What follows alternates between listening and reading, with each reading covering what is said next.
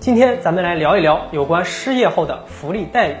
最近有朋友给我们留言说啊，说现在他失业了，并且领取了失业保险金，但听说任何时候啊都不要端交社保。那么失业期间还要缴社保吗？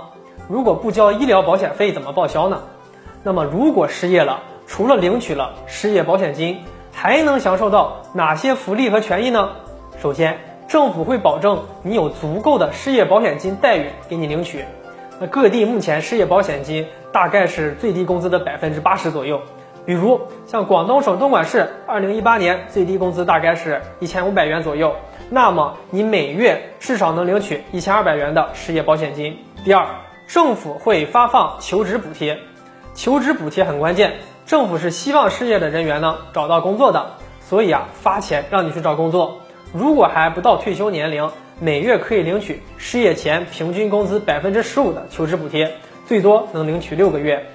这钱呢是帮助你找工作用的。比如你失业前工资是四千元，那么求职补贴就是四千乘以百分之十五，每月六百元。求职补贴是和失业保险金同时发放的。第三，可以享受到医疗保险。那个人失业期间呢，肯定没有单位给你缴纳社保了。你就会被默认为参加本地居民的医疗保险，而且可以享受基本居民的医保待遇。大家可以看到，失业者的待遇啊，其实很优厚，不用缴费呢，还可以享受待遇，这是国家给予失业人员的优惠。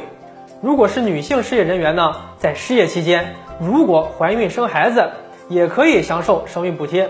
另外，还有职业技能鉴定补贴，鼓励你去学习和进步。如果在失业期间领取到职业技能鉴定书，那么鉴定费可以由失业保险金来支付。